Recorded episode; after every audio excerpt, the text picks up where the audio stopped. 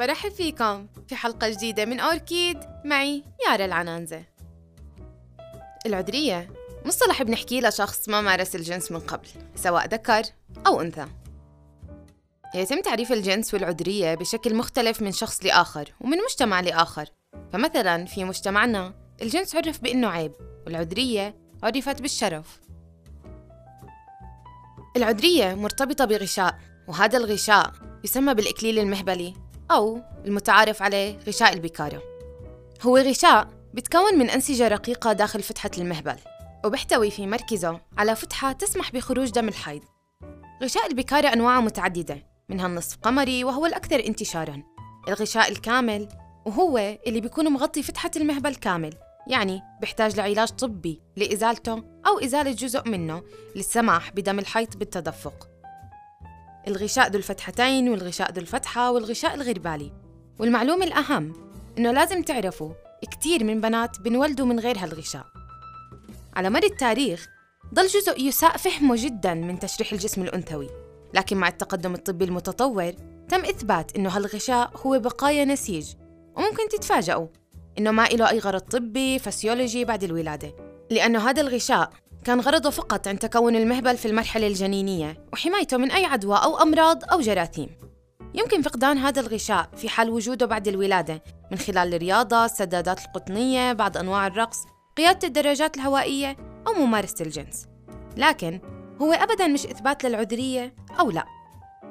صنف فحص العذرية بأنه أمر مهين ومعنف للنساء حسب منظمة حقوق الإنسان الدولية. في إحدى المرات قال الدكتور جوناثان شافير وهو طبيب أمراض نساء وتوليد في مركز ويكسنر الطبي التابع لجامعة أوهايو. في الواقع الطريقة الوحيدة لمعرفة ما إذا كانت المرأة قد مارست الجنس هو سؤالها. في واحدة من أساطير العادات والتقاليد بتحكي إنه هذا الغشاء بيختفي بعد أول ممارسة للجنس. لكنه في الواقع ما بيختفي إن وجد والمصطلح الأنسب لاستخدامه هو التغيرات. مثل ما بيصير عندنا تغيرات نفسية هرمونية بعد الزواج كمان بيصير عندنا تغيرات في المهبل بعد الزواج. الغشاء ممكن إنه يكون رقيق يتمدد يتمزق مع مرور الوقت. يعني ما بيصير بيوم أو مرة واحدة إنما على مدى الوقت والعمر. خلوني أحكي لكم عن كيف إحنا بنهمش أنواع الجنس الأخرى والتمسك بنوع واحد واللي بيعتمد فقط عليه إثبات العذرية أو لا. هناك عدة أنواع مثل الفموي أو الشرجي أو اللي ما بيحتوي أي نوع من الإدخال.